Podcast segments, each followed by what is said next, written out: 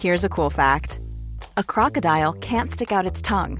Another cool fact you can get short term health insurance for a month or just under a year in some states. United Healthcare short term insurance plans are designed for people who are between jobs, coming off their parents' plan, or turning a side hustle into a full time gig. Underwritten by Golden Rule Insurance Company, they offer flexible, budget friendly coverage with access to a nationwide network of doctors and hospitals. Get more cool facts about United Healthcare short term plans at uh1.com.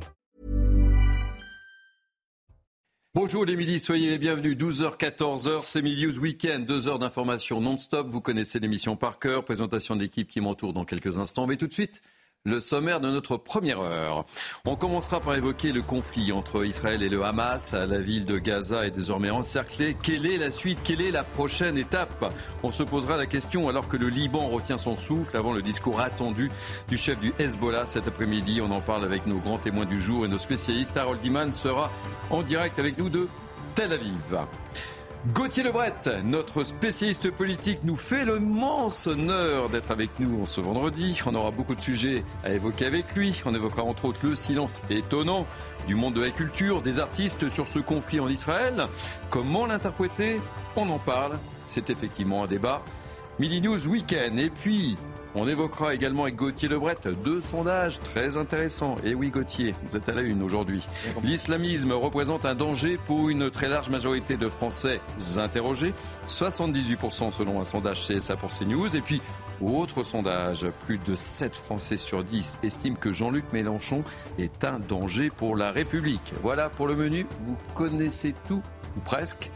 Le reste, c'est Mickaël Dorian qui nous présente l'information du jour en ce vendredi. Bonjour Mickaël. Bonjour Thierry, bonjour à tous. À la une de l'actualité, l'armée israélienne a achevé l'encerclement de la ville de Gaza. C'est ce qu'a annoncé le porte-parole de Tsahal euh, après des, euh, des, semaines, une semaine de combat au sol et de frappe sur le territoire palestinien. Les précisions de notre envoyé spécial à Sderot, Vincent Fandège. La ville de Gaza est désormais totalement encerclée. Cela a été confirmé ces dernières heures par Tsahal. Cela veut dire que les troupes qui sont déployées au nord et celles déployées au sud ont réussi à faire la jonction, notamment via le littoral. Cela veut aussi dire que la bande de Gaza est désormais coupée en deux parties entre le nord, donc où il y a cette opération militaire d'envergure, et le sud, où des centaines de milliers de civils palestiniens ont euh, trouvé euh, refuge. Ces dernières heures, il y a eu encore des bombardements intensifs de la part de l'armée de l'air israélienne, de la part de l'artillerie euh, également qui tire quasiment en continu et qui est en train de se déployer tout autour de nous. Désormais, l'objectif affiché par Tsahal, le premier, c'est d'éradiquer le Hamas de la bande de Gaza. Et puis ensuite, il y aura des opérations de secours pour aller chercher les otages qui sont toujours entre les mains du Hamas, des otages qui sont au préalable identifiés, localisés grâce à des drones de surveillance américains déployés au-dessus de Gaza City. Hier soir, près de 2000 personnes étaient rassemblées place de la République à Paris pour soutenir le peuple palestinien. Rassemblement organisé notamment par des élus de la France insoumise, drapeaux et pancartes à la main et au cri de Israël assassin, Macron complice. Je vous propose d'écouter certains manifestants interrogés hier. Dès que c'est pour la paix et un cessez-le-feu, je suis là. Je suis pas là pour soutenir un parti, je suis là pour soutenir euh, les peuples, les, gens qui aujourd'hui se retrouvent au milieu de ça et se meurent et se font tuer par euh, l'armée israélienne. C'est euh, pas anodin en fait qu'il y ait une mobilisation qui puisse se développer en France, sachant que la France est un des États, une des puissances qui, qui donne son soutien inconditionnel à Israël dans les massacres en cours. Nous, on dénonce aussi cette complicité-là. Ça va à l'encontre de toutes les valeurs humaine. Euh, on ne peut pas laisser faire un, génocide parce qu'il faut appeler ce qu'il faut appeler. Ça fait des années des années que ça dure dans l'indifférence la plus totale et là c'est trop. Donc à un moment donné, euh, en tant que Français et en tant que citoyen du monde, on peut, enfin en tout cas pour ma part, je ne peux pas euh, ne plus rien dire. Dans le reste de l'actualité, le lourd bilan de la tempête Kiaran en France, au moins deux morts et 47 blessés sont à, déplorer en déplacement euh, dans une caserne à Caen. Elisabeth Borne n'a pas déclaré l'état de catastrophe naturelle, mais a souligné des dégâts matériels importants. Emmanuel Macron est de son côté attendu en Bretagne aujourd'hui. La Bretagne qui fait partie des régions de France les plus touchées par le passage de la tempête, conséquence de ces vents qui ont soufflé jusqu'à plus de 200 km heure. Beaucoup de foyers sont encore privés d'électricité, des transports perturbés et des routes barrées. C'est un sujet de Corentin Brio. Des clôtures retournées, des arbres arrachés et des toitures détruites. Dans le département du Finistère, le passage de la tempête Kiaran fut éprouvant. Euh, J'habite sur Port-Salle depuis 20 euh, ans. On n'a jamais vu ça en fait. Euh, depuis 99, on n'a jamais vu ça. Alors, donc on essaye de déblayer un peu la route. Certaines rafales de vent ont atteint 200 km/h et ont provoqué de gros dégâts qu'il a fallu réparer dans la journée. Bah nous on n'a plus de serre. De, de serre. Ah on avait tout bâché, sanglé, mais... À Moisé en Ille-et-Vilaine, Marie fait partie des Bretons qui ont été privés d'électricité. Plus d'électricité, plus aucun appareil qui fonctionne. Heureusement qu'on a laissé quelques volets ouverts, ce qui nous permet quand même d'avoir un peu de lumière du jour, mais sinon... Euh, Et Internet? Non, ça ne fonctionne plus. Le fil est arraché. Si aucun décès n'est à déplorer dans la région, nul doute que cette nuit de tempête restera dans les mémoires bretonnes. Et voilà Thierry, ce qu'il fallait retenir de l'actualité à midi sur CNews. Merci beaucoup mon cher Michael. On vous retrouve dans 15 minutes, c'est bien ça? Le rendez-vous est pris. Avec moi pour commenter cette actualité en ce vendredi. J'accueille avec beaucoup de plaisir une fidèle de l'émission, Naïm Fadel, essayiste. Soyez la bienvenue. Merci Thierry, bonjour. Céline Pina, également une fidèle de l'émission, politologue, journaliste à Causeur. Soyez la bienvenue, ma chère. Euh, Denis Deschamps. Bonjour. Fidèle aussi, euh, analyste et conférencier. Pierre Martinet, c'est la première fois que je vous reçois. Oui. Ça me fait plaisir de vous recevoir, ancien agent du service action de la DGSE. Et puis Amine Elbaï, lui aussi, euh, un fidèle juriste en droit public. Et puis, et puis, et puis. Et puis Gauthier Lebret. Gauthier Lebret. On avait suffisamment fait en Gauthier Lebret, euh, le retour dans Mini News Weekend. C'est avec beaucoup de plaisir que je vous accueille, mon cher Gauthier, journaliste politique. Beaucoup de sujets pour vous. J'ai compris. Vous avez compris. Allez, on commence notre première heure par évoquer le conflit entre Israël et le Hamas, le Liban, je le disais, qui retient son souffle avant un discours attendu cet après-midi, celui du chef du Hezbollah. Que va-t-il dire? Euh, Va-t-il entraîner le Liban dans ce conflit? Ce sont des questions sur lesquelles nous allons revenir. On en parle dans quelques instants avec mes grands témoins du jour. Mais en attendant, Israël a annoncé euh, avoir encerclé la ville de Gaza une semaine après le début de l'offensive terrestre. C'est un sujet de Solène Boulan. Et on ouvre le débat juste après. Après une semaine de combats acharnés contre le Hamas dans le nord du territoire, les soldats israéliens ont achevé l'encerclement de la ville de Gaza, où se trouve le centre de l'organisation terroriste Hamas, selon le porte-parole de l'armée israélienne. Depuis la mi-octobre, les forces de Tsahal appellent la population à fuir le nord de la bande de Gaza, où les bombardements ont détruit des quartiers entiers. Le concept de cessez-le-feu n'est pas du tout à l'ordre du jour actuellement. Les forces de défense d'Israël sont en guerre et mènent une guerre pour démanteler le Hamas. Les deux camps font état de combats terrestres rapprochés sur le territoire. L'armée israélienne a déclaré que les troupes s'infiltraient de plus en plus profondément dans les secteurs tenus par le Hamas. Israël a promis d'anéantir le mouvement islamiste au pouvoir dans le territoire. Depuis le 7 octobre, les forces israéliennes bombardent Gaza en réponse à l'attaque sanglante lancée par le Hamas, qui promet lui aussi des représailles. Nous nous battons sur notre terre, dans le ciel, partout. Nous vous assurons que le nombre de morts est beaucoup plus élevé que ce que vos dirigeants annoncent. Et je veux que vous vous attendiez à ce que davantage de vos soldats reviennent dans des sacs noirs. Dans la bande de Gaza, où vivent 2,4 millions de Palestiniens, 14 des 36 hôpitaux ne fonctionnent plus selon l'Organisation mondiale de la santé, qui continue à exiger un cessez-le-feu humanitaire.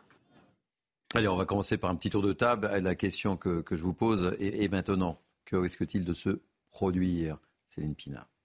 C'est difficile à dire. Ce qu'on sait, c'est que le Hezbollah a envie, si on peut dire, d'entrer dans la danse, que qui dit Hezbollah euh, pose la question de la manière dont l'Iran se positionnera. Et on voit bien qu'il y a une possibilité de déstabilisation de toute une partie de, de, de cet Mhm. endroit du monde. Et, et forcément, euh, ça fait peur. Après, la vraie question, c'est de se demander si on est purement dans un conflit entre Israël et les Palestiniens ou si on est dans quelque chose qui nous concerne en premier lieu, qui est dans quelle société vou- voudrait-on vivre et que signifie ce conflit? Et si ce conflit n'est pas uniquement une question territoriale entre Palestiniens et Juifs, alors ça veut dire que ceux qui sont en deuxième ligne, c'est euh, l'Occident, c'est l'Europe, et que l'importation du conflit en Occident et en Europe, elle n'est pas accidentelle, c'est pas un détail, c'est voulu, parce qu'en fait, c'est le même feu qui est en train d'embraser à la fois le Moyen-Orient et qui a envie aussi d'embraser maintenant euh, l'Europe. Je le disais, euh, le Liban retient son souffle, mais pas que le Liban, Denis Deschamps. Tout le monde, Tout le monde retient son souffle avec cette intervention euh, attendue. Vous avez tout à fait raison. Depuis plusieurs jours, nous avons euh, énormément de, comment dire, de- d'appels au calme euh, vis-à-vis d'Israël. On a eu bien évidemment l'échange extrêmement tendu euh, à, l'ONU entre Guterres et le, ministre euh, israélien Lévy. Hein, vous vous souvenez de l'échange vraiment très peu diplomatique. Nous avons des experts de l'ONU hier soir qui ont dit que clairement la réponse d'Israël est nettement au-delà de la, de la, de- de la défense. hein. Euh, et, et je pense que c'est assez clair. Alors, on n'a pas vraiment les chiffres de morts côté palestinien parce qu'on n'a que le canal du Hamas qui délivre les chiffres, mais apparemment c'est colossal. Euh, on a plein de chancelleries dans le monde qui disent effectivement que la réponse est disproportionnée. Ça, c'est très clair pour tout le monde. Et là, maintenant, quand on voit un petit peu l'encerclement hein, de, de- de Gaza, alors j'apporte une toute petite précision euh, euh, avec ma voisine, euh, c'est le conflit Israël-Hamas. Les Palestiniens, beaucoup Mais sont pris en otage. Ils sont pris en otage dans l'affaire. hein, c'est des boucliers humains, comme on a vu dans plusieurs guerres, malheureusement. Euh, et là, c'est dramatique parce qu'en fait, j'ai peur. Vous avez vu, euh, entre la volonté farouche d'Israël de combattre le Hamas, indiscutablement, mais quand on voit les images avant-après de zones entières euh, détruites, alors que c'était des habitations, je ne peux pas croire que les 20 ou 30 ou 50 000 membres du Hamas qu'on nous disait sont partout comme ça, à ce point-là, surtout qu'on nous dit qu'ils sont dans les tunnels. Donc en fait, là, la zone est gigantesque. hein. Il y a quasiment tout le nord qui est encerclé. J'ai peur que la réponse soit également totalement disproportionnée. Il y a encore des civils dans cette zone-là. Euh, on, va, on, on va être dans une situation qui risque d'être longuement débattue à l'ONU La vraie question, ça serait de savoir comment est-ce qu'on peut avoir des réponses proportionnées face à des barbares. Déjà, la première chose, c'est que face à un crime contre l'humanité, Mmh. euh, il n'y a pas de réponse proportionnée possible. De toute façon, quoi que vous fassiez, à moins que vous soyez aussi barbare que vous êtes en deçà de la violence que vous avez dû encaisser. Ça, c'est la première chose. La deuxième chose, expliquer qu'aujourd'hui, Israël va trop loin. C'est la lâcheté de l'Occident qui est mise en avant parce que la réalité, c'est quand vous n'avez pas d'arrière, que tout est concentré, que l'on sait pertinemment que le Hamas s'installe dans les hôpitaux, dans les écoles, mais là on l'a vu tirer des roquettes à partir de mosquées, qui le fait, qui s'installe sciemment là où sont les habitants, parce que pour le Hamas, plus il y a de morts palestiniens, plus il peut enclencher sa rhétorique du martyr de la haine et de la vengeance. Tout ça, c'est en train de se passer sous notre nez. Et au lieu de dire ce que l'on connaît, ce que les journalistes nous disent, les journalistes nous disent qu'ils ne peuvent pas travailler avec le Hamas parce que le Hamas contrôle tout et donc tout ce qui revient de Gaza euh, est soit des mensonges, soit en tout Mais cas oui, il y a pas cette être guerre cru. de communication qu'on a évoquée Voilà, dès donc, le premier jour. Il y a quand même jour. là aujourd'hui expliquer que ce qui se passe, que la réponse d'Israël est disproportionnée, mais au nom de quoi? Alors, madame, Alors, de priorité, chose- si, vous voulez bien, on reprend le débat, priorité au, au direct. On va retrouver tout de suite euh, Harold Iman, qui, est- qui fait partie de nos équipes d'envoyés spéciaux euh, en Israël. Harold, bonjour, vous êtes à, à Tel Aviv. Alors, deux, deux points importants aujourd'hui, c'est ce que je disais, c'est euh, la ville de Gaza qui est, encerclée, et puis euh, on est dans l'attente de cette prise de parole euh, euh, du Hezbollah euh, cet après-midi. Harold. Tout à fait. Donc euh, la, ville de Gaza est encerclée. Elle est encerclée après d'âpres combats. Il faut comprendre que euh, les éléments combattants euh, du groupe terroriste Hamas sont sortis de leur tunnel et ont attaqué directement les chars. Donc beaucoup de soldats israéliens sont morts. Ah, On voit des chars, mais c'est aussi parfois très dangereux et mortel d'être dans un char. Ils ont un système, le Hamas, de défense extrêmement sophistiqué.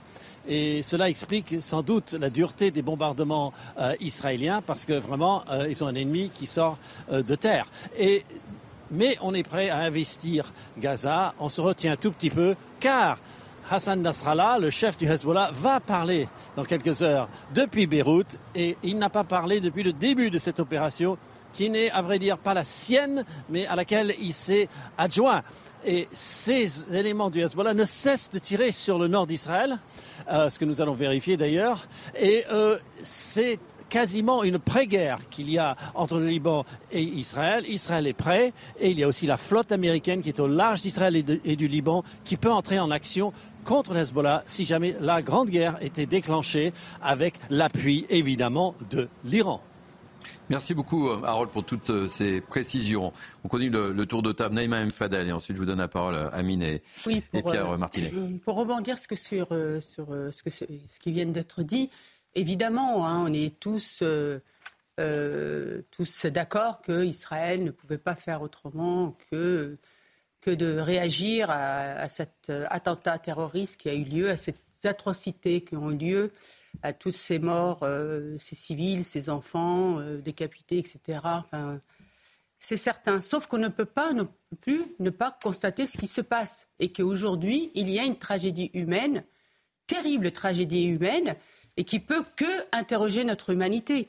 Aujourd'hui, euh, dans, Gaza, les personnes qui n'ont pas pu se déplacer suite à la demande de Tzal d'aller vers le, vers le sud, il y a beaucoup de femmes enceintes, de vieillards, d'enfants. Euh, L'ONU a, annoncé que 50 euh, locaux de l'ONU ont été bombardés. Alors effectivement, en dessous, on sait très bien que le Hamas qu'il fait avec les tunnels qui sont à 70 mètres sous la terre, avec euh, environ 500 km et puis de largeur 6 à, 12 mètres, et qui sont complètement, c'est un vrai labyrinthe. Eux, ils, voilà, ils ont tout construit en fait pour pouvoir se cacher, mmh. et c'est pas les civils qui vont profiter de ces tunnels. Euh, aujourd'hui, euh, l'aide euh, humanitaire, d'habitude, c'est environ 500 camions. Aujourd'hui, il n'y en a que 19. C'est une tragédie par jour. Par jour voilà. c'est une tragédie et cette tragédie, ben, on, ne peut pas ne pas être sensible. Et c'est ça le, drame. Concernant le Hezbollah, moi, à mon avis, Nasrallah ne va pas rentrer en guerre.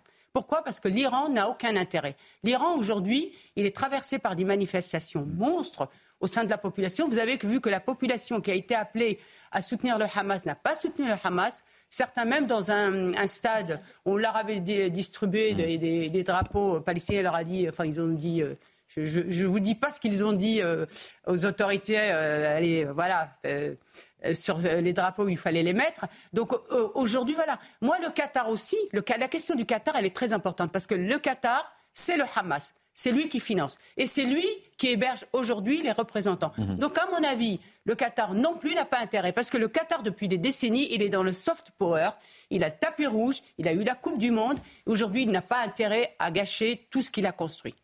On marque une pause avec euh, le point info avec Mickaël Dorian, et je vous donne la parole, Pierre et Amine, évidemment, sur euh, ces deux points très importants qui nous concernent aujourd'hui. Mickaël. La tempête Kiaran a fait euh, au moins 10 morts en Europe, dont deux euh, en France. L'Italie et plus particulièrement la Toscane a été durement touchée. Des chutes d'arbres causées par les vents violents sont à l'origine de la plupart des décès. Israël renvoie euh, tous les travailleurs gazaouis bloqués dans le pays depuis l'attaque du 7 octobre. L'État hébreu a annoncé cette nuit vouloir couper tout contact avec la bande de Gaza. Selon le ministère israélien de la Défense, environ 18 000 Gazaouis bénéficiaient d'un permis de travail en Israël à ce moment-là. Et puis hier soir, 2000 personnes étaient rassemblées place de la République à Paris pour soutenir le peuple palestinien. Drapeau et pancarte à la main et au cri de Israël assassin, Macron complice. Un rassemblement autorisé et organisé notamment par des élus de la France insoumise. Merci beaucoup, Michael. On retrouve dans 15 minutes très précisément. On poursuit le débat avec vous, Pierre Martinet et Amine Elbaï, sur euh, cette euh, prise de parole que l'on attend Est-ce que, Quel est votre ressenti? Que faut-il attendre de cette prise de parole du, porte-parole du Hezbollah? Je, suis un peu de, votre avis. Je pense qu'il n'y aura pas grand-chose derrière. Et, euh, parce qu'il y a des. Le Hezbollah aujourd'hui n'a pas intérêt à rentrer dans la danse euh, plus massivement que ce qu'il le fait actuellement par des tirs de roquettes. Et je pense que ça peut rester comme ça encore un peu longtemps parce que ça, va, ça, pourrait dégénérer sur, mhm. sur un conflit très rapidement parce que là, l'Iran pourrait être mis au banc des accusés encore plus, et euh, effectivement, les États-Unis pourraient riposter sur le. Et là, il y a un effet domino à discuter. Exactement. Moi, je voulais juste euh, très rapidement dire que euh, vu de l'opinion publique comme c'est international et notamment en France, effectivement, la, réponse semble disproportionnée par rapport à, ce qui, par rapport à, par rapport à la situation aujourd'hui sur le terrain. Mais c'est difficile de, comparer une armée conventionnelle et une guérilla mhm. euh, qui, qui, ne, qui, n'agit uniquement par, par, par, action ponctuelle et violente. Et, ce qui s'est passé le 7 octobre, c'est le paroxysme de ce qu'on peut avoir dans, dans, dans ces guérillas-là. Donc c'est effectivement compliqué de dire une armée conventionnelle, est-ce qu'elle doit se comporter comme une, armée, comme une guérilla? Donc c'est difficile parce que eux ils, agissent avec des moyens des moyens qui sont qui sont euh, dans, toutes les armées conventionnelles du monde et ils essayent autant que faire se peut de ne pas toucher les civils. mais c'est compliqué parce que les civils aujourd'hui sont des boucliers humains de cette, de cette guérilla qui ne voilà. Donc c'est compliqué de, comparer les deux. On en reparlera tout à l'heure dans la deuxième heure de Minus Weekend. Un mot très rapide euh, avant de donner la parole à, à Gauthier Leboued. Amine. Je crois que tout a été dit. Euh, le sujet Israël-Palestine, en fait, est en train de prendre le lead. Euh, en France, je crois qu'il y a une responsabilité médiatique sur le sujet. Je crois qu'il y a une surcharge émotionnelle qui euh, aujourd'hui incombe à la fois à toutes celles et ceux qui veulent défendre aussi bien la cause palestinienne que la cause israélienne.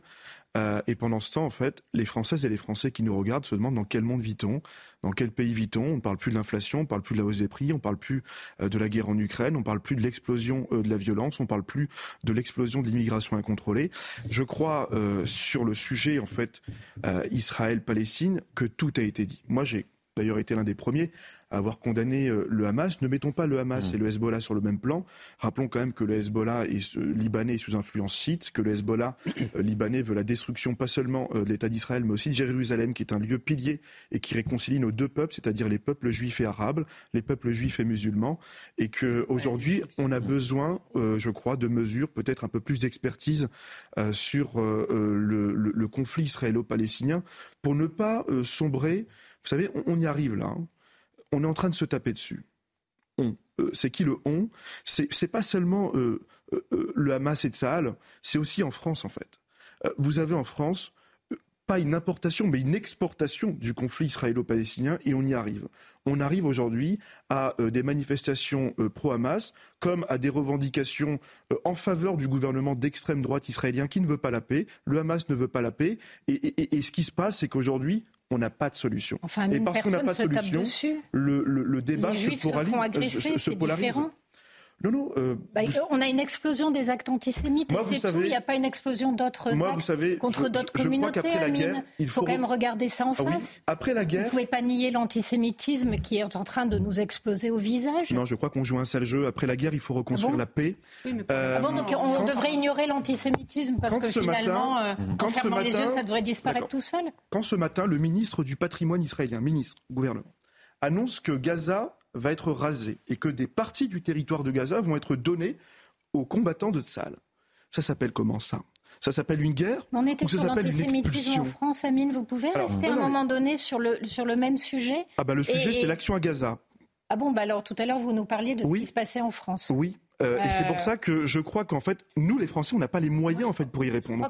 C'est pas de la responsabilité en fait du gouvernement français. Nous, notre responsabilité, en France, à nous, acteurs politiques, acteurs médiatiques, c'est d'éviter que ce conflit s'exporte. C'est de faire en sorte que euh, juifs et musulmans puissent vivre ensemble main dans la main. Ça veut dire quoi euh, C'est euh, œuvrer pour la diplomatie française. Répondez à Céline Amine. C'est œuvrer pour la diplomatie française, faire ce que le général de Gaulle a toujours souhaité, c'est-à-dire une solution à deux États.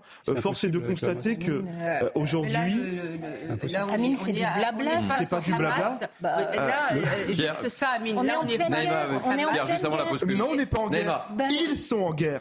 Amine, Amine, Amine. Ils sont en guerre.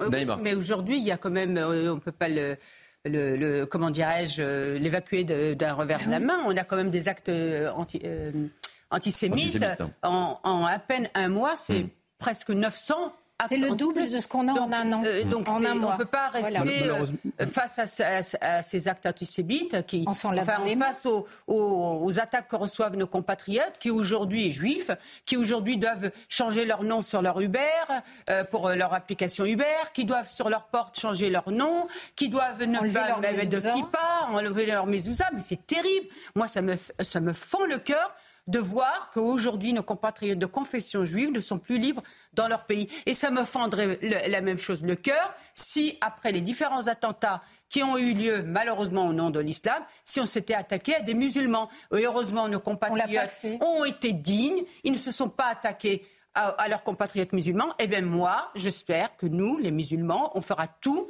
pour justement être auprès de nos compatriotes juifs pour vraiment leur dire on est avec vous. Attendez, on, va marquer une, on va marquer une pause si vous voulez bien, vous me l'autorisez Oui. On marque une, une pause publicitaire. On vous retrouvera dans quelques instants et on va se quitter avec des images en direct de Tel Aviv, manifestation de familles qui demandent évidemment la libération des otages, des images en direct de Tel Aviv. On marque une pause, on se retrouve dans quelques instants, on parlera culture avec Gauthier Lebret. Comme quoi, parfois, il y a des liens entre la culture et la politique. C'est pas une chronique cinéma. Hein. Et c'est pas une chronique cinéma, Oh, évidemment. le- le jeu Comme de quoi, rôle. la politique, ça mène à tout. On se retrouve dans quelques instants avec Gauthier Lebret. Il est 12h30, merci de nous accueillir chez vous. C'est Midi News Weekend jusqu'à 14h. On fait un point sur l'info avec Mickaël Dorian. On se retrouve avec mes grands témoins du jour dans quelques instants. L'Italie frappée à son tour par le passage de la tempête Kiaran. Au moins 5 personnes sont mortes en Toscane où de fortes pluies ont fait déborder les cours d'eau et provoqué des inondations. La chef du gouvernement, Giorgia Meloni, a indiqué dans un communiqué suivre les événements avec appréhension. En France également, le bilan est très lourd. Au moins deux morts et 47 blessés sont à déplorer après le passage de la tempête. En déplacement dans une caserne à Caen, Elisabeth Borne n'a pas déclaré l'état de catastrophe naturelle, mais a souligné des dégâts matériels importants. Emmanuel Macron est de son côté attendu en Bretagne. Et puis l'armée israélienne a achevé l'encerclement de la ville de Gaza. C'est ce qu'a annoncé le porte-parole de Tsahal après une semaine de combats au sol et de frappes sur le territoire palestinien. Le chef de la diplomatie américaine, Anthony Blinken, est lui arrivé en Israël ce matin pour appeler à des mesures concrètes afin d'épargner les civils. Merci Mickaël. On vous retrouve dans 15 minutes avec moi depuis 30 minutes pour commenter l'actualité. Naïm Fadel, Céline Pina, Amine Elbaï, Pierre Martinet, Denis Deschamps et notre ami Gauthier Lebret. Et je voulais recommencer euh, cette heure avec euh, ces images qu'on vous a montrées euh, il y a quelques instants de cette manifestation des familles d'otages qui demandent leur libération. Ce sont des images en direct depuis Tel Aviv. On va évoquer maintenant la position, je vous le disais, du monde de la culture dans ce conflit entre Israël et Hamas avec euh, Gauthier euh, Lebret. On a remarqué, je veux dire, sur le gouverne une certaine discrétion. Mon cher Gauthier, on citera toutefois cette communication de Philippe Torreton sur son compte Instagram. Je vais vous lire un peu cet, extrait, cette prise de position, parce qu'elles ne sont pas si nombreuses que ça. Je suis juif. Il commence comme cela. Je cherche, je cherche, je ne vois rien. Pas de pancarte, pas de, solo, de slogan rassembleur, pas de côté immense, de mots d'ordre, pas de concert, rien ou si peu. Et c'est vrai qu'ils ne sont pas nombreux, mon cher Gauthier, dans le monde de la culture, dans le monde des artistes, à prendre position, alors que sur d'autres histoires, ils se pressent. Oui, c'est Franck Tapiro, le publicitaire, qui a été euh, le premier à demander euh, effectivement au monde de la culture, aux personnalités de prendre la parole. Je pense aussi euh, à Arthur, l'animateur, Mm. qui lui aussi a demandé au monde de la culture et qui a acheté une bouteille à la mer comme ça au moment euh, de l'attaque terroriste du 7 octobre. Dès le départ, il était à la manifestation, la marche pour Israël, pour la paix, le 9 octobre. Arthur et depuis, euh, eh bien, il est menacé sur les réseaux sociaux. Donc effectivement, ils sont peu nombreux. Il y a Philippe Torreton qui a donc écrit cette lettre, vous l'avez compris, je suis juif, sur le modèle je suis Charlie. Et effectivement, il dit qu'il n'y a pas du tout la même mobilisation, alors que c'est le même mal, au fond, qu'a frappé Charlie Hebdo et qu'a frappé les kibbutz euh, euh, d'Israël, c'est-à-dire l'islamisme. Et il y a Eli Chouraki aussi qui a signé une tribune euh, dans le JDD, il appelait ça Lettre euh, à mes euh, amis artistes, effectivement. Et alors, il leur reprochait deux choses. Déjà, leur silence le 7 octobre, parce que certains ont parlé, mais ont commencé à parler uniquement quand Gaza a commencé à être bombardé. C'est-à-dire qu'ils n'ont pas parlé quand euh, il y a eu ces 1400 Israéliens euh, massacrés euh, le 7 octobre. Et il leur reproche notamment euh, leur tribune dans euh, les colonnes de l'humanité. Il dit dans ce texte, dans le JDD, l'humanité n'en a que le titre. Elle a soutenu euh, Staline, elle a soutenu les génocidaires euh, communistes. Et donc voilà, ça c'est la tribune de l'humanité qui demandait un cessez-le-feu immédiat et qui mettait sur, euh, si vous voulez, sur un, un même plan euh, le gouvernement euh, israélien démocratiquement élu et le Hamas une organisation terroriste. Et c'est ça qui a évidemment euh, choqué Eli Chouraki. Et parmi les signataires de cette tribune de l'humanité, on peut en citer quelques-uns. On peut citer Juliette Binoche, on peut citer Annie Ernaux, Nobel de littérature, soutien de Jean-Luc Mélenchon, ou encore euh, l'humoriste, c'est du moins comme ça qu'il se présente, Guillaume Meurice, Ah, au cœur d'une polémique, ouais. euh, au cœur d'une polémique euh, cette semaine. Voilà. Tour de table, votre regard sur ce, ce silence ou cette gêne vis-à-vis de, de ce conflit, euh, Pierre C'est significatif de ce qui se passe aujourd'hui en Europe et surtout en France. Et euh, ce conflit euh, déborde évidemment sur, sur, la- sur le monde de la culture comme il déborde sur, les, sur, sur toutes nos sociétés. Et c'est très compliqué de prendre position pour certains parce qu'ils se feront blacklister ensuite. Mhm. Et euh, le manque de courage ou l'envie de, de continuer à exister dans ce, dans ce milieu, ben, ça, fait prendre peut-être des mauvaises décisions sur du long terme. Naïma Non, mais j'entendais là euh, ce que vous disiez, euh, Pierre, et je vous rejoins, euh, la peur de prendre hmm. la parole, de peur d'être blacklisté. C'est terrible. Hein. Souvent, on aborde le programme scolaire en disant mais comment se fait-il que les professeurs ont peur de prendre de pouvoir en fait tout simplement respecter le programme scolaire hmm. et de s'auto-censurer. Et là, c'est la même chose. Parce que manifester la solidarité avec Israël qui a été touché d'une manière euh, ignoble. Hmm. C'est quand même des enfants, des femmes, le viol. Euh, comment? Et la façon. Et la façon, oui, les viols, les décapitations, etc. Et ça n'empêchait pas à côté de soutenir les deux peuples, c'est-à-dire le peuple israélien et le peuple palestinien. Le problème, c'est qu'on a mélangé.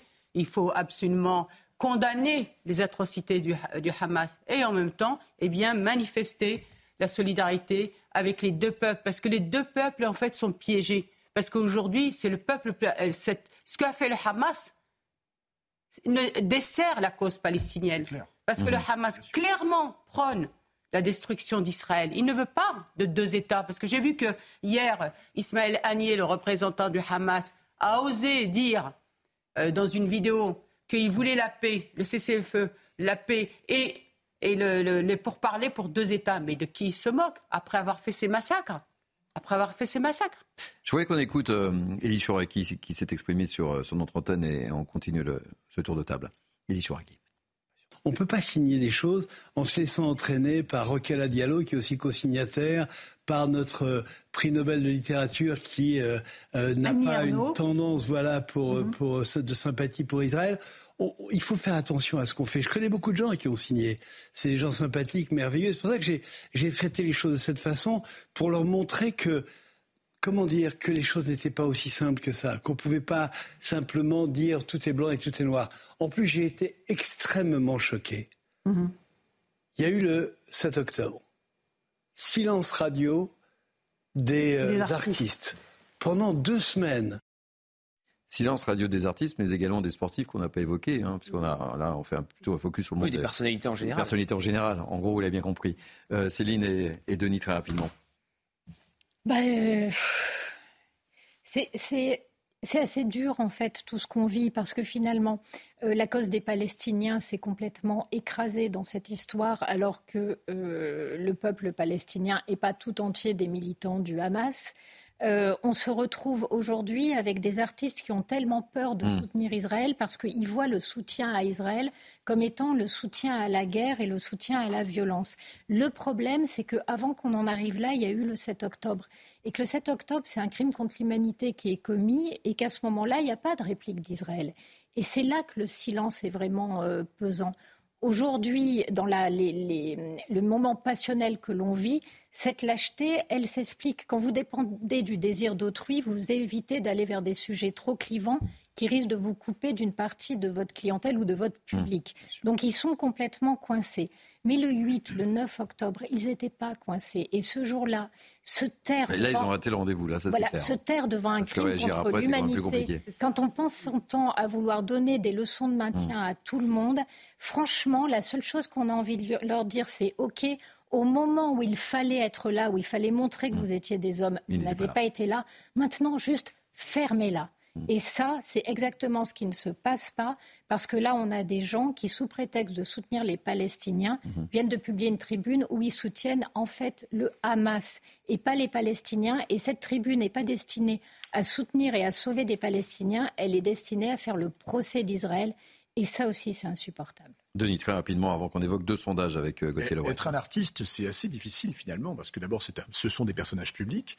Euh, on a eu dans le passé beaucoup d'artistes qui auraient mieux fait de se taire. Hein, qui voulait se faire une mm. publicité en intervenant et en mentionnant un avis d'ailleurs qui n'était pas construit la plupart du temps. Donc en fait là, on leur reproche d'avoir été silencieux et parfois ils ont été beaucoup trop bavards sur des sujets qu'ils connaissent pas. Donc c'est pour ça que c'est compliqué d'être un artiste.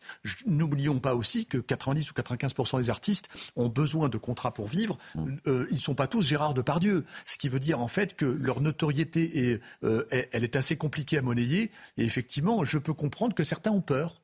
Hein, c'est une sorte de peur, en fait. Donc je peux comprendre. D'autres aussi ont des liens avec le monde politique ou, le, ou certains ministères pour avoir des contrats. Beaucoup, beaucoup galèrent aussi. Et donc c'est pour ça que c'est compliqué. Et c'est un monde qui n'est pas fédéré non plus. Donc euh, là, on voit des tribunes, mais pour organiser une tribune, il faut aussi fédérer les gens. Donc c'est assez compliqué. C'est un sujet complexe aussi. Où ils sont fédérés d'un côté. Hein ils étaient quand même une centaine à signer dans les colonnes de l'humanité. Vous avez tout à fait raison. Ils n'étaient pas une centaine à signer avec Eli Chouraki dans le JDD. Vous, vous avez tout à fait raison. Le parallèle est important à faire. Ouais, ouais, donc c'est assez compliqué, d'autant qu'en plus c'est un sujet complexe. Israël, Hamas, Palestine, Hezbollah, l'Iran, c'est complexe. Et beaucoup ne comprennent pas ça. Donc je peux aussi comprendre certains qui sont dans la retenue.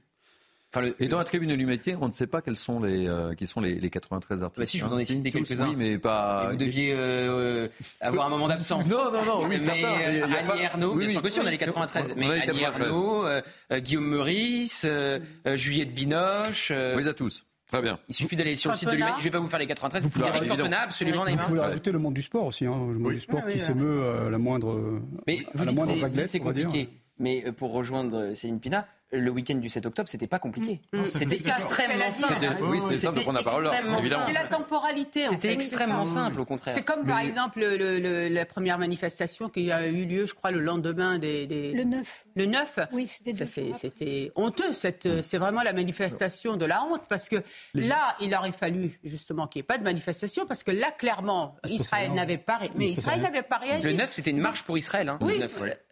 Le, 9, ah non, le, le, le, lundi 9. De celle de la semaine d'après. Voilà, celle de. de oui, le lundi de, 9, c'est la marche pour Israël. Voilà, moi, je parle de celle d'après. Qui s'arrête au Trocadéro avec la tour Eiffel illuminée, avec le drapeau israélien. Oui, celle-là, ok, mais je, parce que c'était pour soutenir les, euh, hmm. les, les, civils. Mais l'autre qui a eu lieu avec euh, euh, notamment euh, Thomas Porte, etc. C'était enfin, quelques les... jours plus tard, place de la quelques jours après. Mais c'est pas le 9. Il n'y avait hmm. pas encore la réaction d'Israël, puisque la réaction d'Israël a eu lieu quelques jours après. Oui. Et là, pour moi, c'était la manifestation de la honte parce qu'il fallait rester dans cette émotion mmh. de soutenir. Elle était interdite d'ailleurs. Elle était interdite. Elle était interdite, mais il y avait quand même entre 3 et 4 000 personnes place de la République. Exactement, voilà. elle a eu lieu quand même. Et des, mais on n'arrive pas à faire respecter elle les a eu lieu interdictions quand de même et des députés ont assisté. Allez, Amine, deux mots, parce qu'ensuite, il y a deux sondages. Il nous reste 7 minutes. Je vais évoquer ces deux sondages avec, euh, avec Gauthier Lebret. Un, un, mot sur euh, cette position. Non, mais le silence cette non-position, des artistes. Ce silence. Des Bien artistes. sûr, ce silence des artistes, il pourrait même être étendu euh, à certains euh, personnages politiques, aux sportifs.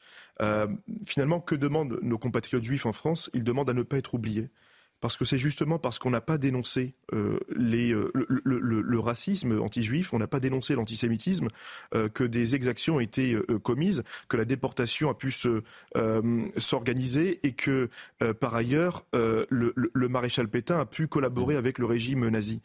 moi, ce que je vous dis, et je crois que Naïma a eu raison tout à l'heure, et j'étais d'ailleurs l'un des premiers à le dire, en tant que concitoyen musulman, moi je considère les juifs comme mes frères, vous voyez et j'ai toujours dit d'ailleurs que euh, en, en, ce sont d'ailleurs les musulmans qui ont protégé les juifs. Vous savez, en 1942, quand le maréchal Pétain réclamait les juifs du Maroc, euh, c'est le sultan du Maroc, Mohamed V, à l'époque il n'était pas roi, il était, il était, il était sultan, sultan, qui a protégé nos compatriotes juifs. en 1492, sous ah, l'Inquisition. C'était des Marocains juifs, hein, c'est important. En, mi, en 1492, sous l'Inquisition, les juifs séfarades d'Espagne, lorsqu'ils ont été chassés par les rois d'Espagne, eh bien, ce sont sous l'Empire ottoman et sous l'Empire chérifien qu'en terre d'islam, nos compatriotes juifs ont été accueillis. Mais aujourd'hui, euh, il faut le dire, euh, soutenir nos compatriotes juifs, c'est pas donner un blanc-seing euh, à une politique d'un pays, à la politique d'Israël. Euh, soutenir nos compatriotes juifs, c'est faire bloc et, lutter contre l'antisémitisme. Et je crois même que lutter contre l'antisémitisme, c'est également protéger nos compatriotes musulmans, c'est protéger contre toute forme de haine, toute forme de, racisme dans notre société, bien sûr. Alors justement, euh, Gauthier Lebret, on va euh, commenter avec vous deux sondages euh, pour faire écho à ce que vient de dire Amine. 78% des Français considèrent que l'islamisme est une menace pour la France. C'est ce que révèle donc euh, notre dernier sondage chez SA pour c'est les 22%. Et c'est ça. C'est les 22%. Justement. Ce sont des somnambules qu'il est temps de réveiller. Ils ont oublié, 22%. Là. Les 22%, c'est hallucinant. Parce qu'on a encore un professeur qui s'est fait assassiner il y a trois semaines au nom de l'islamisme. Donc euh, l'islamisme, euh, on, sort d'une décennie en France où l'islamisme a endeuillé le pays et a fait des centaines de victimes. Donc le Bataclan, enfin je ne vais pas faire la liste, mmh. hein, euh, le 14 juillet à Nice, etc. Donc euh, les 22% sont très intéressants. Et alors, ce qui est encore plus intéressant, c'est les sympathisants de la France insoumise. Parce que là, on est majoritaire à trouver que euh, l'islamisme ne constitue pas une menace pour la France. 54%. 54%. Oui, et c'est le reflet de ce qui se passe. Hein. Donc on comprend au fond euh, la stratégie euh, politique de Jean-Luc Mélenchon, puisqu'il a une majorité de sympathisants qui jugent que l'islamisme n'est pas une menace pour la France. Alors l'autre sondage, justement, Jean-Luc Mélenchon est-il un danger pour la République? C'est ce que pense une majorité de Français à 71%. Oui, alors pareil, il reste euh, plus du bloc, vous voyez, alors il reste 28% qui pensent que ce n'est pas un danger pour la République. Il a fait 22% euh, à la dernière présidentielle. Donc, au fond, il lui, il lui reste un bloc euh, solide. D'ailleurs, il y avait un sondage dans les colonnes du Figaro cette semaine qui montrait qu'il faisait qui ferait 14% hmm. au premier tour si l'élection présidentielle avait lieu ce week-end. Certes, c'est moins bien que les 22% qu'il a fait à la dernière présidentielle, mais moi, je ne crois pas du tout à la théorie du suicide politique. Euh, euh, Jean-Luc Mélenchon, il a une stratégie qui est assez claire, consolider un vote communautaire très important et essayer ensuite de faire vote utile à gauche, ce qu'il a réussi à faire à la dernière euh, présidentielle. Peut-être, effectivement, si la présidentielle avait lieu ce week-end, il ferait moins de vote utile parce qu'il y a une percée pas énorme non plus, mais à 6% de Fabien Roussel qui profite des outrances de Jean-Luc Mélenchon en s'y opposant de manière euh, systématique. Non, ce qui est intéressant dans notre sondage aussi CSA pour CNews, c'est de regarder, parce que évidemment, si vous prenez les sympathisants de droite, bon, bah, plus de 80%, euh, ils disent que Jean-Luc Mélenchon est un danger. mais regardez le Parti Socialiste, regardez Europe Écologie Les Verts, ils sont quasiment 7 sur 10 à dire que c'est un danger pour euh, la République. Donc en fait, le pire ennemi de la NUPES et de cette alliance à gauche qu'il a lui-même créée, c'est devenu Jean-Luc Mélenchon. Mais il ne faut pas dire non plus qu'il se suicide politiquement. C'est effectivement un très mauvais candidat de second tour. Il n'arriverait jamais à réunir 50% et une voix euh, pour se faire élire. Mais ça reste un candidat, euh, un challenger euh, intéressant pour le premier tour parce que effectivement, euh, avec ce vote communautaire très puissant qu'il arrive à consolider et quand on regarde les sympathisants de la France insoumise, on comprend pourquoi et leur idée sur euh, l'islamisme qu'on vient d'évoquer et en captant ensuite un vote utile à gauche, eh bien, il peut rester effectivement le troisième homme de cette présidentielle. Ce qui est intéressant, Thierry, c'est qu'on n'arrête pas de parler de son électorat dans les quartiers, qui est effectivement dans les votants assez majoritaires, mais son électorat aux dernières présidentielles, des enseignants, des universitaires, des étudiants, des artistes, intermittents du spectacle, des journalistes et des cadres de la fonction publique. Donc c'est intéressant aussi de, s'intéresser à cette, euh, ce, profil. Et, d'ailleurs, quand euh, Dominique Bernard est assassiné, il y a un rassemblement place de la République avec des syndicats d'enseignants et des enseignants. Et il y a énormément de députés la France insoumise. Hmm. Énormément de députés la France insoumise. Quand on connaît justement euh, la compromission qu'ils ont faite et le refus de qualifier le Hamas euh, de, terroriste, etc. Et le double discours qu'ils peuvent avoir, c'est à souligner en tout cas. Merci beaucoup, mon cher Gauthier, pour cette analyse. Euh, tout de suite, on fait un point info avec Mickaël Dorian. Les transports encore fortement perturbés suite au passage de la tempête Kiaran en Normandie, en Bretagne et dans les Hauts-de-France. La SNCF indique que certaines lignes de TER mais aussi de TGV resteront interrompues et que 4000 agents sont mobilisés pour rétablir les lignes. Deuxième déplacement d'Anthony Blinken au Proche-Orient. Le secrétaire d'État américain est arrivé à Tel Aviv ce matin. Objectif de cette visite, faire pression sur Israël pour assurer la protection des civils palestiniens et assurer un flux continu de l'aide humanitaire. Et puis un incendie de forêt a ravagé la région de Valence en Espagne. Au moins 350 personnes ont été évacuées. Les vents violents ont rendu le travail des 34 équipes mobilisées sur place particulièrement difficile. Merci beaucoup, mon cher Michael. Il nous reste quelques instants pour agir sur ces deux sondages évoqués par Gauthier Lebret. Euh, Pierre Moi, ce qui m'intéresserait, c'est de développer le premier sondage parce que euh, qu'est-ce qu'ils mettent derrière l'islamisme? Est-ce que c'est, dans leur esprit, c'est uniquement les actes violents qu'on appelle le terrorisme islamiste? Ou est-ce que c'est l'idéologie qui, qui, alimente ces actes violents? Je pense qu'il y a une confusion dans certains esprits et qu'ils mettent en avant la, partie euh, violente, le terrorisme, mm. mais qu'ils occultent la partie euh, qui, alimente ces, actes-là, c'est l'idéologie. Et je pense qu'il faudrait bien expliquer ou bien avoir une, réelle pédagogie sur ce mm. qu'on met dans, l'islamisme ou ce qu'on peut mettre dans le triptyque du projet euh, des frères musulmans ou globalement du projet islamiste. Et moi, je pense que si c'est uniquement les actes violents, effectivement, ça fait peur, mais c'est ponctuel. Effectivement, ça, ça tue des gens, mais c'est excusez-moi l'expression, mais c'est rien en fait dans le projet global qui, est, qui, est, qui a débuté en 1928. Donc ce qui est plus, pour moi, ce qui est le plus dangereux, pour moi personnellement, ce qui est le plus dangereux sur lequel je travaille, c'est l'idéologie du quotidien, c'est les revendications religieuses du quotidien. Et c'est ça qui est le plus dangereux parce qu'on on cède en permanence et ça fait des années qu'on cède. Et le, conflit, euh, le conflit, euh, enfin, l'accélération du conflit euh, en Israël met tout ça en exergue. Mmh. Et je pense qu'il est temps de prendre conscience et de, de, de, de se regarder en face de, ne plus avoir peur d'appeler un chat un chat et de combattre l'idéologie qui alimente ces, actes violents. Céline Denis et Amine Il y avait euh, une vidéo qui circule en ce moment euh, sur les réseaux sociaux et qui est très amusante. C'est un jeune homme, bien comme il faut, qui est sur un campus américain et qui va donc voir tous les gens qui sont là en leur disant Est-ce que vous voulez bien euh, signer pour soutenir la demande de paix du Hamas? Et quand les gens vont pour signer, il leur dit attendez, avant de signer, c'est important de savoir quelle est l'idéologie du Hamas. Et ils commencent à raconter. Ils disent euh, refus de l'égalité entre les hommes, refus de la démocratie, haine contre les homosexuels, euh, euh, mort si vous êtes apostat ou si vous n'avez pas de religion. Et il décline toute l'idéologie du Hamas. Et là, il y a tous les gens qui rendent le stylo, qui s'en vont, qui refusent de signer, alors que leur premier geste, c'est d'y aller franchement. Et cette petite vidéo nous montre exactement ce qui est en train de se passer, c'est-à-dire le déni manifeste de l'Occident vis-à-vis de ceux qui l'attaquent. Pourquoi? Parce qu'il a tellement pas envie de résister qu'il aimerait bien ne pas être attaqué. Et donc autant se crever les yeux et croire que tout cela ne nous concerne pas. Denis. Moi, je vais revenir sur le sondage. Je suis tout à fait d'accord.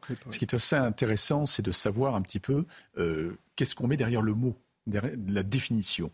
Et en fait, ça peut très bien être la peur, puisqu'en réalité, par rapport aux images euh, qui nous percutent, ça peut être la peur, la peur de ne pas vouloir se faire attaquer, de ne pas subir ce que les autres ont subi. Ça peut être ce que les gens subissent au quotidien. Peut-être que c'est juste la peur du voile, ça peut être ça aussi. Vous voyez ce que je veux dire mmh. Donc en fait, c'est les images qui nous viennent de l'étranger, mais c'est aussi dans le quotidien des gens. Donc en fait, il, faut, il faudra aller beaucoup plus loin pour savoir qu'est-ce qui leur fait peur derrière ce mot et qu'est-ce qu'ils y mettent dans le mot. Est-ce la, est la cause ou les conséquences? On va marquer une pause si vous le voulez bien. Euh, c'est la fin de cette première de Mini News Weekend. Gauthier Lebret, vous nous quittez. Merci mille fois. Vous revenez quand vous voulez. Pas de manière définitive. Évidemment. Il, va. C'était même une évidence, mon cher Gauthier. On marque une pause. On se retrouve dans quelques instants avec nos grands témoins du jour et, Michel Taube nous, nous rejoindra. Merci encore. C'est un plaisir de vous avoir. À tout à l'heure. Partagez. Il y a un petit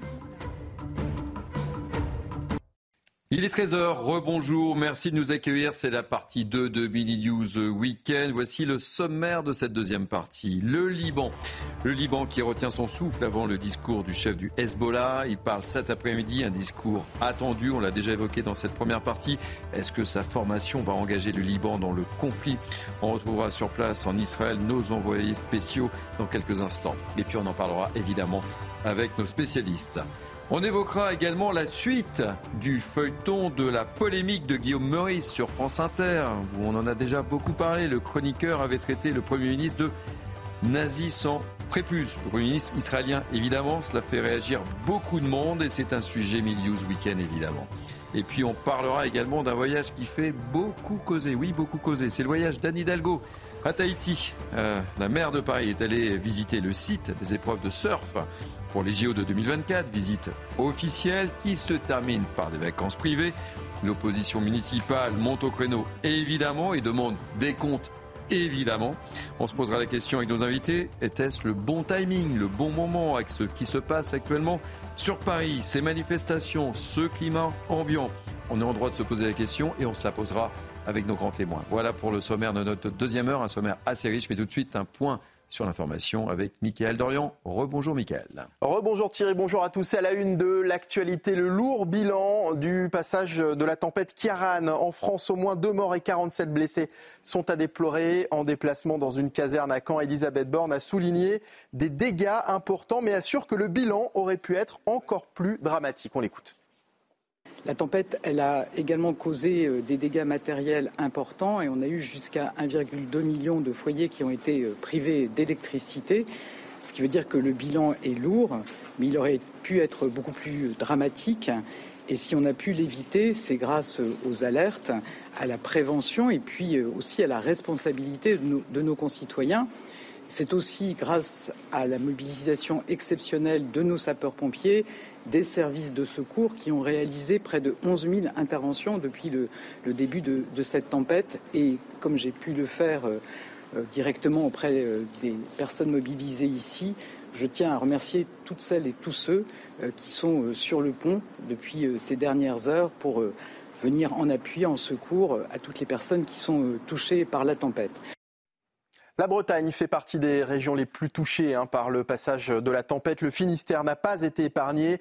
Au lendemain de son passage, les dégâts sont nombreux. Reportage dans la commune de Moëlan-sur-Mer avec Mathilde Ibanez et Laurent Sélarié. Regarde les ardoises parce qu'apparemment il y a quelques petits morceaux d'ardoises au sol. Dans cette commune du Finistère, à Moëlan-sur-Mer, le réveil est difficile pour les plus de 6000 habitants. C'était très fort, oui, oui, oui, très fort, oui. Oui, ça a, très, oui, ça a beaucoup soufflé, oui.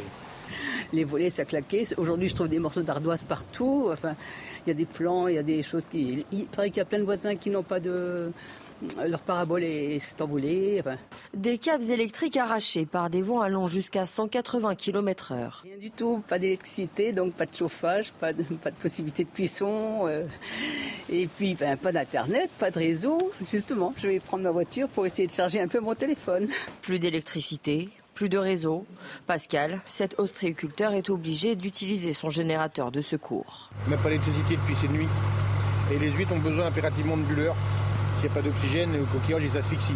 Il vivrait bien mieux dehors de l'eau que dans l'eau si euh, il y a beaucoup trop de d'huîtres à sortir. Euh. Des dégâts considérables. Cette tempête rappelle aux habitants celle de 1987. Kiaran est considérée comme étant la tempête du siècle, selon Enedis. En Israël, Anthony Blinken est arrivé à Tel Aviv ce matin. Il a réaffirmé qu'Israël avait le droit et l'obligation de se défendre. Euh, Anthony Blinken qui espère aussi faire pression sur Israël pour assurer la protection des civils palestiniens. De son côté, l'armée israélienne a achevé l'encerclement de la ville de Gaza. C'est ce qu'a annoncé le porte-parole de Tsahal après une semaine de combats au sol et de frappes sur le territoire palestinien. Les précisions avec ce sujet de Solène Boulan. Après une semaine de combats acharnés contre le Hamas dans le nord du territoire, les soldats israéliens ont achevé l'encerclement de la ville de Gaza, où se trouve le centre de l'organisation terroriste Hamas, selon le porte-parole de l'armée israélienne. Depuis la mi-octobre, les forces de Tsahal appellent la population à fuir le nord de la bande de Gaza, où les bombardements ont détruit des quartiers entiers. Le concept de cessez-le-feu n'est pas du tout à l'ordre du jour actuellement. Les forces de défense d'Israël sont en guerre et mènent une guerre pour démanteler le Hamas. Les deux camps font état de combats terrestres rapprochés sur le territoire. L'armée israélienne a déclaré que les troupes s'infiltraient de plus en plus profondément dans les secteurs tenus par le Hamas. Israël a promis d'anéantir le mouvement islamiste au pouvoir dans le territoire. Depuis le 7 octobre, les forces israéliennes bombardent Gaza en réponse à l'attaque sanglante lancée par le Hamas, qui promet lui aussi des représailles. Nous nous battons sur notre terre, dans le ciel, partout. Nous vous assurons que le nombre de morts est beaucoup plus élevé que ce que vos dirigeants annoncent. Et je veux que vous vous attendiez à ce que davantage de vos soldats reviennent dans des sacs noirs. Dans la bande de Gaza, où vivent 2,4 millions de Palestiniens, 14 des 36 hôpitaux ne fonctionnent plus selon l'Organisation mondiale de la santé, qui continue à exiger un cessez-le-feu humanitaire. Et voilà Thierry ce qu'il fallait retenir de l'actualité à 13h sur CNews. Merci beaucoup, mon cher Michael. Allez, on est ensemble jusqu'à 14h. Je vous présente euh, mes grands témoins du jour avec moi depuis une heure déjà. Naïm Fadel, essayiste, Céline Pina, politologue, journaliste à causeur, Aminé Bailly, juriste en droit public, Pierre Martinet, euh, ancien agent du service action de la DGSE, Michel Taube, qui nous a rejoint, fondateur de l'opinion internationale pour cette dernière heure. Soyez le bienvenu. Merci à vous. Et Florian Tardif, qui vient de nous rejoindre, journaliste politique CNews. Merci encore une fois d'être avec nous. On ouvre cette deuxième heure avec euh, ce conflit entre Israël et Hamas, avec, je le disais en première heure, cette prise de parole du chef du Hezbollah cet après-midi. Que va-t-il dire euh, Va-t-il entraîner le, Liban dans, dans, ce conflit? Pierre Martinet semblait dire que ça ne risquait pas de prendre ce cheminement, mais on, verra tout cela évidemment. On va suivre avec une grande attention cette prise de parole. Mais on va retrouver tout de suite euh, l'une de nos équipes euh, sur place en, Israël, Vincent Fernandez et, Charles Baget. Bonjour euh, Vincent, deux informations importantes. Gaza encerclé, ça veut dire quoi Très concrètement, la suite des opérations? Puis ensuite, je vous interrogerai évidemment sur cette prise de parole du porte-parole du, du Hezbollah. Mais d'abord, c'est quoi la suite, Vincent, très concrètement?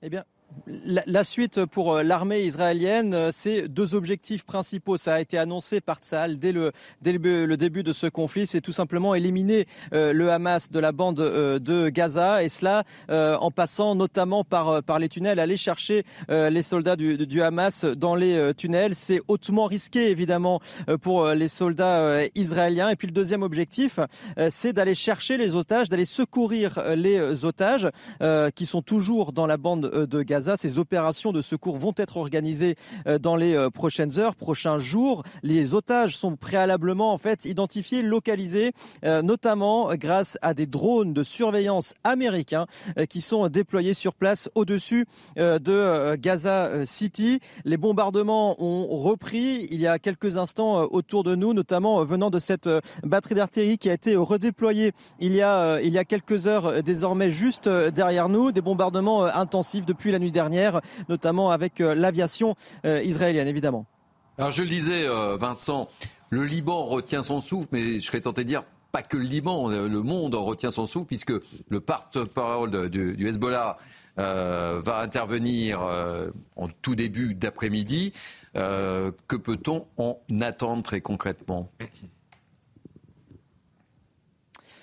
Oui, effectivement, difficile euh, de dire ce qu'il va se, ce qu'il va se dire lors de cette conférence de presse, lors de cette prise de parole. Ce sera dans un petit peu moins d'une heure depuis, euh, depuis Beyrouth, effectivement. Alors, les médias israéliens, d'ailleurs, ont décidé de ne pas rediffuser cette, euh, cette prise de parole de la part du, du chef du, du, Hezbollah.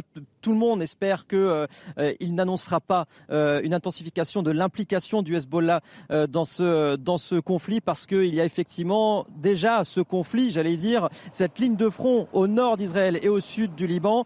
Des frappes ciblées de la part euh, de l'armée israélienne sur les cibles du Hezbollah le long de, la frontière. Et puis, euh, il y a ces alertes à la roquette très régulières euh, le long de, cette frontière qui vise eh bien, les, villages aux, alentours. D'ailleurs, la plupart de ces villages qui sont à moins de 2 km de la frontière avec le sud du Liban ont quasiment tous été évacués parce qu'effectivement, les habitants craignent tout simplement pour leur sécurité et craignent une intensification de ce conflit. Donc, on attend effectivement cette prise de parole du chef du Hezbollah dans, dans moins d'une heure euh, désormais. C'est quelque chose euh, qui a été, j'allais dire, teasé euh, pendant plusieurs jours sur les réseaux sociaux. Il y a eu quelques petites vidéos de 5, de 10 secondes qui montraient, pour faire un petit peu monter la pression sur les réseaux sociaux, qui montraient des petits clips comme quoi le chef du Hezbollah allait, allait s'exprimer. Donc c'est très attendu. Ils ont réussi aussi à se faire entendre sur les réseaux sociaux. Merci beaucoup, mon cher euh, Vincent. Je rappelle que vous êtes accompagné par Charles Baget et on vous retrouvera juste avant la fin de, Mini News euh, Weekend pour faire un, ultime point, évidemment, et, afin que vous nous donniez les, toutes dernières informations. Michel Taube. Deux éléments importants, quoi. Hein.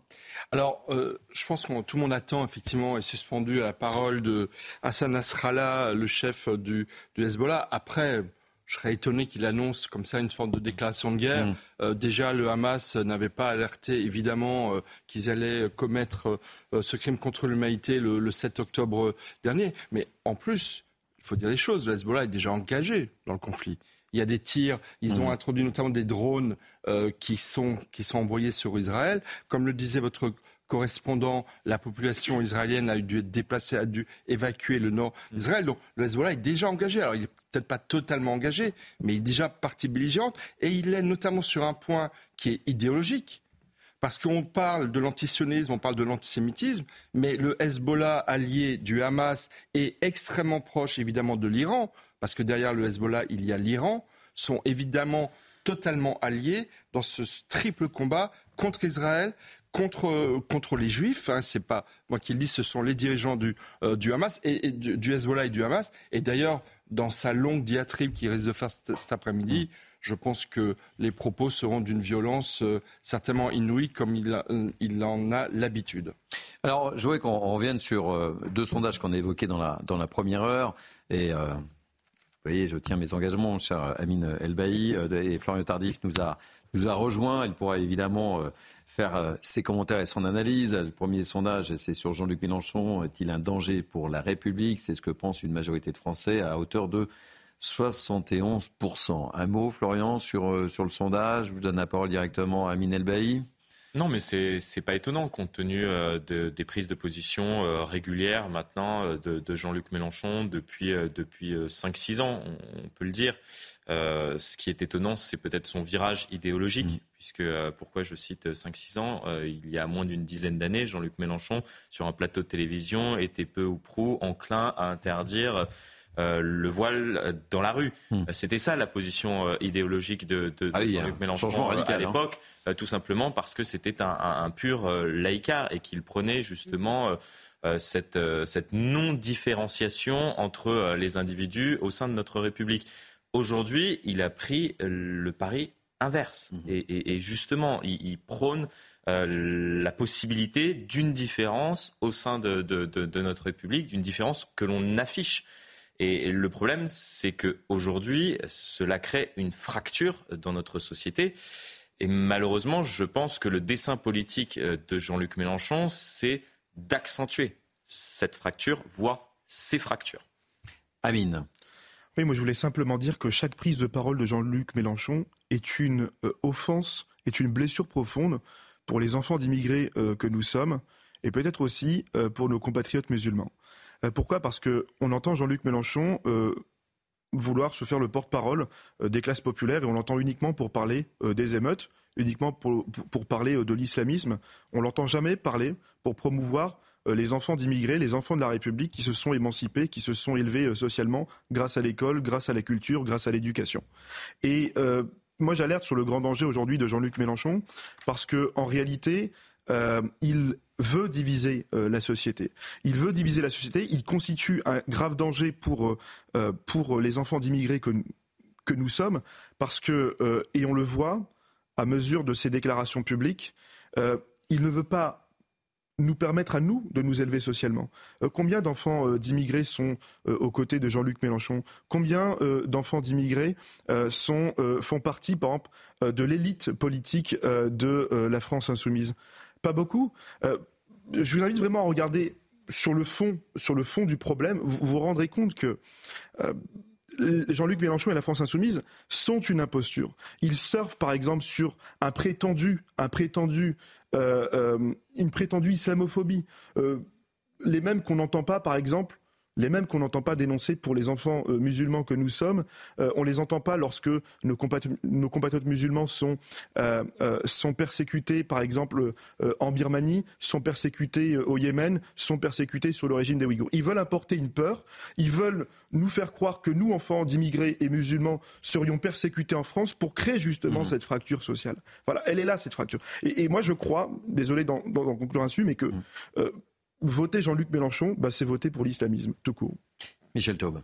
D'abord, moi, je salue ce que vous dites. Je pense que c'est très important parce que Jean-Luc Mélenchon a pris en otage, malheureusement, euh, la population de confession musulmane en France. Le problème, c'est qu'il a fait un choix délibéré parce qu'il fait l'analyse que parmi, notamment la jeunesse de confession musulmane, il y a une adhésion à une conception rigoriste et pour tout dire islamiste mmh. de l'islam. C'est ça la réalité. Et les études de l'Institut Montaigne, il y a déjà plusieurs années, montraient que pour près de la majorité des jeunes de confession musulmane, la charia est supérieure aux lois de la République. Donc il y a tout un travail de sape idéologique que Jean-Luc Mélenchon est venu, j'ai envie de dire, récupérer électoralement. Et rappelons le sondage de La Croix au lendemain de l'élection présidentielle en 2022, euh, qui montrait qu'il y avait un vote musulman massif pour Jean-Luc Mélenchon. Donc moi, je pense que contrairement à ce que, aux alertes que lancent certains sondages, je pense qu'il est en train de consolider cette base islamiste dans la société française, mm. qui se traduit par une adhésion dans des manifestations euh, au Hamas, entre autres, et qui est, à mon avis, un choix délibéré. Et le deuxième point que je voudrais dire sur ce sondage qui est très intéressant, c'est qu'on voit dans euh, le danger que constitue Jean-Luc Mélenchon pour beaucoup de Français, l'éclatement de la NUPES. Mhm. Parce que lorsque vous voyez le Parti socialiste, Europe Écologie Les Verts, qui étaient ou qui sont, on ne sait pas trop, euh, membres de la NUPES, penser à 67% qu'il est un danger pour la République, je pense que la NUPES est clairement définitivement enterrée. Et j'ai envie de dire, c'est un, un moment important dans l'histoire de ce qui reste de la gauche en France. Si, je vous donne la parole dans quelques instants parce que nous sommes un petit peu en retard. Et c'est le moment de Mickaël Dorian. Les suites et conséquences du passage de la tempête Kiaran en France, quelques 450 000 foyers sont toujours privés d'électricité actuellement selon Enedis. Le gestionnaire du réseau a appelé en renfort 400 techniciens supplémentaires en plus des 3000 salariés prestataires déjà mobilisés. Les transports euh, sont également fortement perturbés en Normandie, en Bretagne et dans les Hauts-de-France. La SNCF indique que certaines lignes de TER mais aussi de TGV resteront interrompues et que 4000 agents sont mobilisés pour rétablir les lignes. Et puis en Espagne, un incendie de forêt a ravagé la région de Valence. Au moins 350 personnes ont été évacuées. Les vents violents ont rendu le travail des 34 équipes mobilisées sur place particulièrement difficile. Merci beaucoup, Michael. On retrouve dans 15 minutes. Euh, Céline, très rapidement, un dernier mot sur euh, sondage euh, autour de Jean-Luc Mélenchon. Oui, Jean-Luc Mélenchon, en tant que danger pour la République, ça prouve que les Français voient juste. Parce que la réalité, c'est qu'aujourd'hui, par exemple, qui est-ce qui amalgame islamistes et musulmans C'est Jean-Luc Mélenchon. Mmh. Parce qu'à chaque fois qu'il parle de musulmans, ce qu'il montre ou les références qu'il a sont des références islamistes. Ça, c'est la première chose. Et la deuxième chose, c'est quand on veut combattre une idéologie, il faut la combattre politiquement, il faut la combattre dans le verbe, dans les représentations.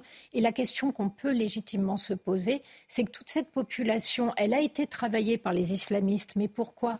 Parce que quelque part, nous ne l'avons pas travaillée euh, ce que nous portons est beau, l'idéal démocratique, l'idéal d'égalité entre les hommes, l'idéal qui est porté par les libertés publiques, ce sont des choses qui sont désirables. Et on a eu une jeune fille qui, sur Internet, qui est une arabe musulmane israélienne, qui a dit à quel point pour elle, sa chance avait été de grandir en Israël parce qu'on lui avait offert exactement ce que les pays musulmans autour d'Israël lui refusaient, c'est-à-dire la liberté, la possibilité de faire des études et la possibilité de choisir sa vie.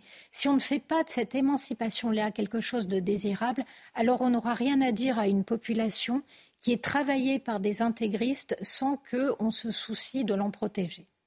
Allez, très rapidement, parce que j'ai juste un dernier thème sur lequel j'aimerais vous faire agir. Il faut savoir qu'entre 60 à 90% parfois d'abstention dans les quartiers. Donc il faut aussi prendre ça euh, en, considération. Et puis l'autre chose que je voudrais dire, aujourd'hui en fait, qui va dans les quartiers en vérité? C'est Mélenchon, c'est la Elfie. Les autres n'y vont plus. Même la droite ne va pas dans les quartiers. Elle ne sait pas s'adresser. Alors que le profil des habitants des quartiers, qui est plutôt un profil libéral, euh, familial, etc., pourrait être intéressant pour la droite. Mais la droite, il faut le dire, elle ne va plus dans les quartiers, elle ne sait plus parler aux habitants des quartiers populaires. Allez, euh, on parlait avec Gauthier Lebret dans la première heure de, la position, ou plutôt de la non-position euh, de la culture euh, face à, ce conflit entre Israël et, Hamas, et même des, sportifs. Hein, et ce midi, je voudrais qu'on revienne sur cette chronique tenue sur France Inter par Guillaume Meurice, et qui fait couler, mais alors, beaucoup, beaucoup d'encre. Et, et, je rappelle qu'il avait traité le Premier ministre israélien de nazi sans prépuce. Humour ou pas humour, je vous laisse... Je vous laisse juger évidemment. Cette sortie a choqué. Euh, L'ARCOM a été saisi. Je vous propose d'écouter cette réaction ce matin de Jérémy Patrier-Létus. Il est administrateur de Radio France et il est député Horizon. Et c'est très intéressant ce qu'il dit. On va écouter deux réactions. Moi, j'ai demandé des sanctions. Parce qu'aujourd'hui, Guillaume Meurice, c'est pas un humoriste, c'est un militant politique. Je m'explique en deux mots. Regardez sa page, son compte Twitter. C'est un compte professionnel. Le logo de France Inter, donc l'image de France Inter il se présente comme chroniqueur de France Inter et toute la journée, à longueur de journée, il tweet des opinions politiques, il compare l'État d'Israël à un État fasciste. On ne peut pas, et je dis, j'ai dit à Sybille Veil, je l'ai encore dit hier, elle ne peut pas cautionner des pseudo-chroniqueurs et humoristes qui se cachent derrière l'humour pour avoir une tribune politique. Ce n'est pas ça le service public. Moi, je suis attaché au service public, le deuxième public, peut-être un désaccord entre nous, mais si le service public cautionne des pseudo-humoristes qui professent des propos scandaleux et ignoble, effectivement, il ne faut pas s'étonner qu'on le questionne. Alors, si vous me le permettez, on va enchaîner avec le deuxième son, parce que là où c'est important, c'est qu'il est administrateur de Radio France. Alors, sanction ou pas sanction Écoutez sa réponse. Je suis de nature optimiste. Je l'ai eu au téléphone hier. Qui eh, la PDG de, Radio ah, France. Madame Veil, vous l'avez eu au téléphone Oui, bien sûr, je suis administrateur, mais je, suis un administrateur de Radio France. Ah, et qu'est-ce qu'elle vous a dit Elle m'a dit, et je vous le dis, je ne suis pas là pour parler pour elle, qu'elle pouvait prendre, le cas échéant, des sanctions disciplinaires, que c'était dans son pouvoir et qu'elle allait, allait, le recevoir pour un entretien. Qui veut réagir? Michel, Céline ben, en fait, pour être honnête, tous autour de ce plateau, hmm. je pense, mais vous le, vous le direz. le débat est ouvert. On, pense qu'il ne va pas se passer grand-chose. Je, je crois qu'il ne se passe pas grand-chose, personnellement. Sauf que le problème que vient de, de, poser euh, ce monsieur est profondément intéressant. C'est-à-dire qu'il dit, il ne fait pas œuvre d'humoriste, il fait semblant d'être un humoriste pour faire passer son message hmm. politique. Or, assimiler les juifs aux nazis, qui est euh, ce que fait Guillaume Meurice en fait. Ce sont des éléments de langage des islamistes, du Hamas. C'est comme ça que l'on cultive la haine. Et à partir du moment où vous assimilez les juifs aux nazis, vous les déshumanisez totalement et donc vous dites agresser des nazis, c'est rétablir la justice. Hmm. Tuer des nazis, c'est faire en sorte que le monde se porte mieux. Donc derrière, vous n'avez pas besoin de faire un appel à la haine et au meurtre. En fait, il est implicitement euh, contenu dans, dans ce qui est dit et il ne peut pas l'ignorer. C'est-à-dire qu'à moins d'avoir été congelé et d'être réveillé euh, dans les deux heures là, personne n'ignore aujourd'hui l'explosion hmm. des agressions antisémites. Eh bien, ces gens en sont comptables et responsables. Le problème, ce n'est pas leur liberté d'expression. Guillaume Meurice peut dire toutes les conneries qu'il veut. Le problème, c'est qu'il le fasse en étant payé par nos impôts, mmh. en étant sur une radio de service public, parce que cela signifie que le gouvernement, que l'État cautionne ce mmh. type de paroles et estime qu'en appeler à la haine, et estime qu'en appeler à la haine des Juifs sur une antenne du service public est légitime. Et ça, c'est insupportable. Michel Alors moi j'introduis une nuance à laquelle je tiens beaucoup, c'est que je suis très attaché à la liberté des humoristes. Pour moi, c'est fondamental. On se souvient d'une époque où Pierre Desproges euh, faisait des blagues extrêmement virulentes et c'est un des plus grands humoristes français. Sauf qu'à l'époque, pas tout à fait le même niveau. Non, mais sauf qu'à l'époque, il y a, je, il n'y avait pas une guerre. Sauf à l'époque, il n'y avait pas une guerre déclarée contre l'État d'Israël. Il n'y avait pas une vague, comme vous le disiez fort justement, d'antisémitisme virulente dans notre pays. Et enfin, comme le dit le député, c'est très intéressant, c'est que ce que dénonce ce député, c'est même pas tellement que cette mauvaise blague qui est mmh. plus qu'une blague, c'est qu'en fait, il dénonce le militant politique mmh. qu'il mmh. constitue, puisque pendant des jours et des jours, moi je le découvre en entendant ce son, euh, il tweetait, il tweet euh, des propos extrêmement militants. Donc ça n'est plus l'humoriste qui est en jeu là. Ça n'est plus l'humoriste, c'est le militant. Et d'avoir effectivement un militant euh, pro-Hamas ou un militant anti-israélien qui est payé par le service public. Alors ça, non, effectivement, je pense qu'à ce titre, il doit être sanctionné. Oui, c'est la question en fait du service public, tout simplement, et de sa neutralité. Et j'entends le petit son. Vous avez compris? Oui. On va marquer une pause. Et puis, euh, Florian Tardif est, est, avec nous et on va parler des vacances de Madame Hidalgo. Non, pas des vacances, du voyage officiel. Il faut. Euh, Vous êtes taquin. Non, je dis ça, on verra. Mais on va en parler en tous les cas. Restez avec nous. Nous sommes ensemble jusqu'à 14h. A tout de suite. Merci de nous accueillir. Le temps passe très vite en ce vendredi euh, après-midi. Nous sommes ensemble jusqu'à 14h. Euh, on se retrouve avec mes grands témoins dans quelques instants pour News Weekend. Mais tout de suite, un point sur l'information avec Michael Dorian. La tempête Kiaran a fait au moins 12 morts en Europe, euh, dont deux en France. L'Italie et particulièrement la Toscane sont actuellement durement touchées. Des chutes d'arbres causées par les vents violents sont à l'origine de la plupart des décès. Israël renvoie tous les travailleurs gazaouis bloqués dans le pays depuis l'attaque du 7 octobre. L'État hébreu a annoncé cette nuit vouloir couper tout contact avec la bande de Gaza. Selon le ministère israélien de la Défense, environ 18 000 gazaouis bénéficiaient d'un permis de travail en Israël à ce moment-là. Et puis hier soir, près de 2000 personnes étaient rassemblées place de la République à Paris pour soutenir le peuple palestinien. Drapeau et pancarte à la main et au cri de Israël assassin, Macron complice. Un rassemblement autorisé et organisé notamment par des élus de la France insoumise. Merci Michael. On se retrouve dans 15 minutes. La dernière ligne droite pour News Weekend avec moi, Naïm Fadel, Céline Pina, Aminel Bey, Pierre Martinet et Florian Tardif, sans oublier Michel Taube. Chose promise, chose due. On va parler, on va parler on va parler. Parler de, de, la Polynésie, peut-être De la Polynésie, voilà. Non, d'Anne. D'Anne Hidalgo. Voilà, on va évoquer le voyage d'Anne Hidalgo euh, en, Polynésie. Elle est partie à Tahiti. Euh, la maire de Paris est allée visiter, euh, c'est un, un, voyage officiel hein, au, départ, le site des épreuves de surf pour les JO de 2024. Il y a pire comme destination. Une délégation de, de six personnes, nous dit-on. un voyage qui s'amène par un voyage d'orge de privé. Sa fille est, là-bas. évidemment, vous en doutez, ça fait un peu, euh, un peu polémique, euh, notamment du côté du conseil municipal. Florian Tardif, qu'est-ce qu'on peut dire de, Il y, a, il y, a, polémique ou pas ça Il y a débat, il n'y a pas débat. Oui, effectivement, les partis trois semaines. prendre des vacances. Oui, ça se comprend. C'est dingue. Le problème, c'est qu'elle part en vacances alors qu'il y a une vacance du pouvoir depuis des mois à Paris. Qu'a fait Madame Hidalgo euh, depuis qu'elle a été réélue à la tête euh, de, de, de la capitale Lorsque l'on voit euh, le, le, programme d'Anne Hidalgo pour l'élection de, de, 2020 et la réalité, par exemple, je vais vous donner. Mm un exemple, dans le programme d'Anne Hidalgo, euh, le, parvis de l'hôtel de ville de la capitale doit être végétalisé. Vous pouvez vous rendre sur le parvis de l'hôtel de ville de la capitale et vous rendrez assez vite compte qu'on est loin d'une végétalisation euh, du, parvis. En revanche, on a tenté vainement de, mettre des, palmiers dans des, dans des pots. Mm. Voilà, voilà la végétalisation euh, d'aujourd'hui par rapport à ce qui était euh, promis. C'était euh, quasiment une, forêt au mm. pied de, au pied de, l'hôtel de ville de Paris. Donc c'est pour vous donner un exemple concret. Mm. Et en fait, la polémique, on elle naît à partir de ce moment-là. C'est-à-dire que que Anne Hidalgo parte en vacances. Mm. Tout le monde part en vacances. On ne va pas commencer à faire des polémiques sur telle personne ou telle personne part en vacances à tel moment. Enfin, chacun a aussi le droit à sa, à sa vie privée. Là, le problème, c'est qu'il y a une vacance du pouvoir et que durant cette vacance du pouvoir, elle se permet d'aller en vacances.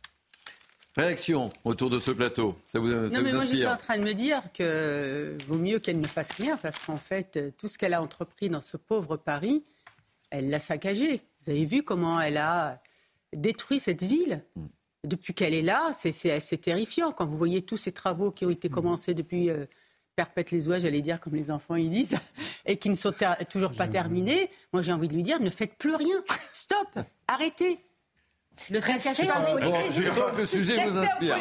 je sens que le sujet. Michel Taube, Pierre, euh, je Amine, non, mais Michel Taube. Bon, alors, attendez. Bon, Pierre. Je ne pense pas qu'il y ait lieu de polémiquer, effectivement, sur un voyage qui est à la fois professionnel et privé, si elle, si elle, si elle, a, si elle est dans les clous en termes de budget et en termes de financement. Moi, elle n'a pas réagi pour le moment, elle dit qu'elle réagira euh, à son retour. ce qui me désole vraiment, pour avoir vécu 5, 20 euh, ans à Paris et 5 ans à Londres, je suis revenu de, Londres à Paris, j'y suis resté 6 mois parce que j'ai atterri dans une poubelle à ciel ouvert. Et, je, suis vraiment euh, dévasté de voir Paris dans un tel état. Ce, qui, ce, qui, peut être étonnant, Pierre, c'est également, Florian il, y a le contexte aussi du moment où il y a des manifestations, des tags antisémites. Enfin, je veux dire, il y a des manifestations il y a, il y a des manifestations de l'année, mais dans un contexte un peu sensible, c'est moins qu'on puisse dire. Et puis, il y a quand même le dossier des JO. Mm. Je pense qu'à un moment donné, quand euh, il y, a, les JO en toile de fond, on peut potentiellement attendre non, mais pour prendre des vacances. Mais ça, je dis rien. C'était le motif initial de son déplacement. Oui, est-ce qu'elle ira dans d'autres lieux pour vérifier euh, Par exemple, Gérald Darmanin s'est rendu en Polynésie cet été. Mm. Il y est resté 48 heures. Mm. Et moi, ce qui me choque, ce qui me choque, trois semaines. Trois semaines. Je pense qu'il faudrait regarder dans l'histoire des maires de Paris. Est-ce qu'il y a déjà un maire de Paris qui a quitté la capitale pendant trois semaines Trois semaines, c'est considérable. Et encore une fois, c'est indécent. Euh, elle aurait pu prendre une semaine, allez, 4-5 jours pour visiter les installations de surf et une semaine mm. euh, en famille parce qu'elle y, elle y est allée pour raison également familiale. voilà, les trois euh, semaines, c'est vraiment indécent par rapport à beaucoup de Parisiens qui ne peuvent même pas prendre un jour de vacances. Céline, je vous donne la parole. On va écouter Yann Brossard qui prend un peu sa, sa, défense, porte-parole du PCF, euh, on l'écoute, et puis je vous donne la parole juste après, Céline. Yann Brossard. D'abord, je trouve qu'on fait vraiment une polémique de tout et qu'en l'occurrence, on, remplit une baignoire avec une bulle de savon. De, quoi s'agit-il? D'abord, il y a eu un voyage officiel dans le cadre euh, de la visite de, de structures olympiques et puis ensuite, elle a pris euh, quelques jours de congé. Elle a le droit à moins que dans ce pays il y ait désormais une police des vacances. Euh, mais en tout cas, je considère qu'elle a le droit de prendre des vacances. Ce qu'on lui reproche, c'est finalement son voyage privé. Euh, l'opposition, je crois, parle de regroupement euh, familial aux frais du contribuable. C'est vrai qu'elle a dû payer peut-être l'avion. Je crois que sa fille habite, selon les informations de nos confrères du Parisien, à 45 minutes de Tahiti. Mais voilà, le voyage est quand même payé par les impôts et, surtout les impôts des Parisiens avec six, six collaborateurs. D'abord non, pas en totalité. En l'occurrence, la partie du voyage qui était une partie de travail, elle oui, et c'est normal. Et, et l'autre partie, non.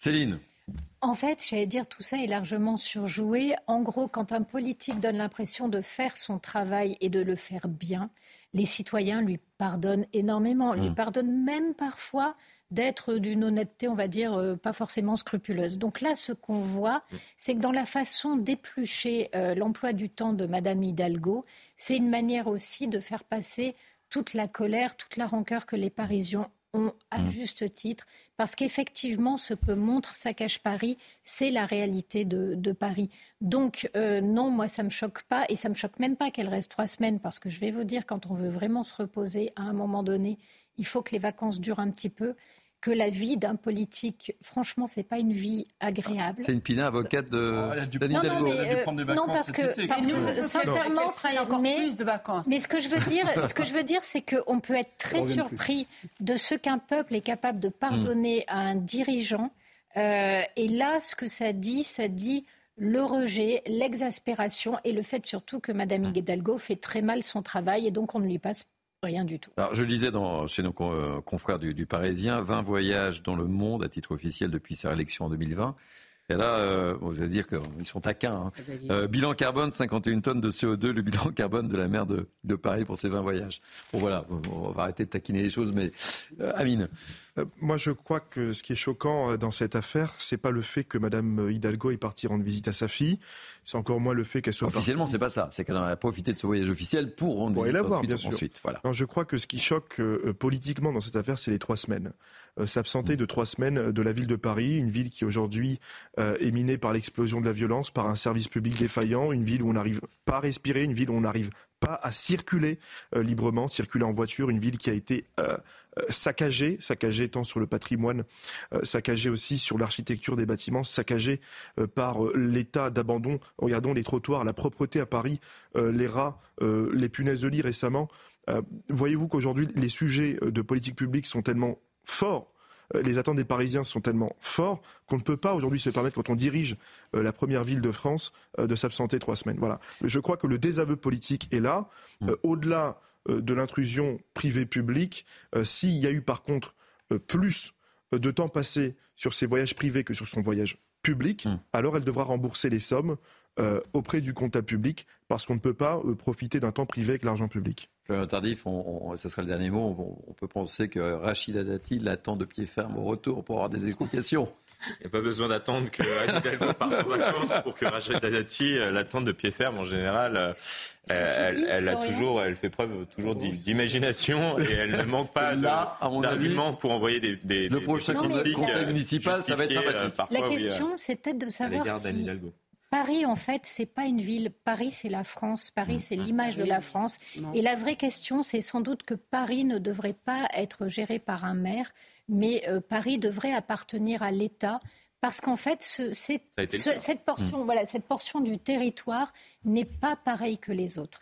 La capitale de la France, Paris, c'est une image que l'on devrait préserver et il faudrait la, sortir de, de- des la compétences territoriales. Alors moi, je ne suis pas du tout d'accord avec cette idée que Paris ne soit pas le maire de Paris ou la maire de Paris ne soit pas élu par les Parisiens. Mais il est vrai que le nouveau pré- le président de la République nouvellement élu et installé, la première personne à qui il rend visite, c'est toujours le maire ou la maire de Paris. Et c'est vrai qu'il y a un côté institutionnel, mais je pense que Anne Hidalgo se prend peut-être pour une ministre des Affaires étrangères et, du coup elle voyage un petit peu trop. Le mais, problème, mais c'est qu'on n'arrive pas à avoir la semaines, légitimité vraiment du très- maire de Paris parce que c'est pas une élection Mm. directe. C'est une élection par, euh, par les grands électeurs, par les maires en à, arrondissement. à- à changer cela. ce Voilà, et effectivement. euh, dans le cadre du- d'une réforme des, des institutions, de revoir la manière dont on vote à Paris, Lyon et Marseille pour potentiellement euh, Mm. retourner au, au suffrage. Les amis, euh, je regarde le chronomètre. Il nous reste trois minutes. Je vous propose de reprendre la direction d'Israël et de retrouver euh, nos envoyés spéciaux, Vincent euh, Fernandez et, et- et Charles Baget. Euh, Vincent, euh, des éléments importants. Il y aura la, la prise de parole, mais on y reviendra dans quelques instants, euh, du porte-parole du, du Hezbollah. Mais ce qui est important de dire, c'est que malgré le contexte, la vie reprend un peu son cours en Israël. Et ça, c'est un élément important aussi, euh, Vincent, sur lequel vous souhaitez insister. Ouais, c'est important. Alors tout est relatif, effectivement, euh, Thierry. Tout dépend de la zone dans laquelle on se trouve. Euh, effectivement, euh, par exemple, la Sderot, c'est à une poignée de, kilomètres d'ici. Cette ville est toujours fantôme. Tous les habitants ont été appelés, quasi forcés à évacuer cette ville. C'est une zone militaire active sur place, donc il n'y a plus personne sur place. Beaucoup d'axes sont fermés tout autour de nous parce que nous sommes tout proches de la bande de Gaza, qui est à 3 kilomètres dans cette direction. Néanmoins, il y a une, ville qui s'appelle Netivot à quelques kilomètres de là. Alors vous avez entendu cette détonation juste derrière moi. Les habitants doivent faire aussi avec ça toute la journée dans cette zone. C'est la zone d'artillerie. C'est l'artillerie qui pilonne la bande de Gaza très très très régulièrement. Et donc il y a cette ville de, de Netivot à côté de, nous, à 4-5 kilomètres d'ici. Il y a deux semaines, c'était une ville fantôme. Tous les commerces étaient fermés, les habitants n'étaient pas dans la rue. Il se trouve que euh, depuis maintenant euh, quelques jours, les habitants reviennent dans la rue, retrouvent les commerces, une vie euh, j'allais dire, quasi normal malgré euh, les tirs d'artillerie, malgré cette ambiance franchement aussi euh, euh, très pesante parce qu'il y a aussi des militaires partout dans cette ville. Et puis enfin, vous savez, Tel Aviv est connue pour être une ville festive avec beaucoup, beaucoup de monde dans les rues. Ce n'est toujours pas le cas. On ne va pas non plus, non plus se mentir. Les restaurants commencent à rouvrir, les bars commencent à rouvrir petit à petit. Néanmoins, les rues sont, sont, quasi, sont quasi désertes. Sur la plage, il y a certes un petit, petit peu plus de monde. Néanmoins, euh, on est loin, loin, loin de l'activité habituelle à cette période. On, s'en doute un peu. Euh, Vincent, euh, l'autre élément important et, majeur, c'est cette prise de parole du porte-parole du, Hezbollah cet après-midi, évidemment, où, je le disais, le, Liban retient son souffle, mais pas que le Liban, c'est le monde entier qui retient son souffle principalement le Liban euh, et Israël, effectivement, qui retiennent leur souffle. Mais au-delà de ça, c'est le monde entier, effectivement, qui va attendre cette euh, déclaration, cette prise de parole du chef du Hezbollah d'ici euh, une vingtaine de minutes. Les médias israéliens hein, ont décidé de, ne pas la, retransmettre, cette prise, de parole.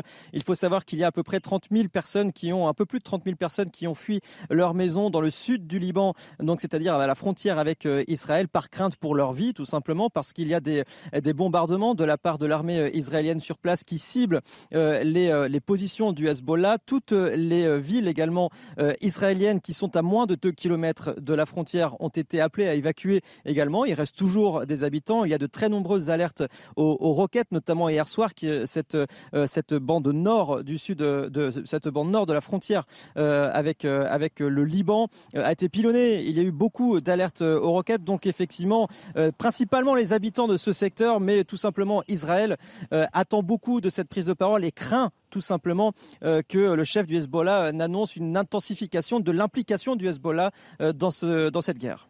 Merci beaucoup Vincent Fernandez. Je rappelle que vous êtes accompagné par Charles Baget. Merci pour toutes ces précisions. Tout de suite un point info avec Mickaël Dorian. Anthony Blinken est en Israël. Il est arrivé à Tel Aviv euh, ce matin et a réaffirmé, je cite, qu'Israël avait le droit et l'obligation de se défendre. Le secrétaire d'État américain qui espère également faire pression sur l'État hébreu pour assurer la protection des civils palestiniens. L'Italie frappée à son tour par la tempête Kiaran. Au moins cinq personnes sont mortes en Toscane où de fortes pluies ont fait déborder les cours d'eau et provoqué des inondations. La chef du gouvernement, Giorgia Meloni, a indiqué dans un communiqué suivre les événements avec appréhension. Et puis le terrible bilan de la tempête en France également. Au moins deux morts et 47 blessés sont à déplorer. En déplacement dans une caserne à Caen, Elisabeth Borne a souligné des dégâts matériels importants. Emmanuel Macron est de son côté attendu en Bretagne aujourd'hui. Merci beaucoup, mon cher Michael. Ainsi se termine Midi 12 Week-end. Merci pour votre très grande fidélité. Ça nous fait très plaisir. Merci, mes amis de m'avoir accompagné durant ces deux heures. Je tiens à remercier chaleureusement Benjamin Bouchard, Abiba Mguizou, Sébastien Mendotti, Camille Joly qui m'ont aidé à préparer ces deux heures d'information non-stop. Merci à la programmation à Nicolas euh, Nissim et Jacques Sanchez. Merci aux équipes en régie. Vous pouvez évidemment revivre cette émission sur notre site cnews.fr. Tout de suite, 180 minutes info avec Nelly Denac. Bonne journée, à demain. Et je le précise, je suis à l'heure pour une fois. À demain pour Midi News à partir de midi. Bye bye.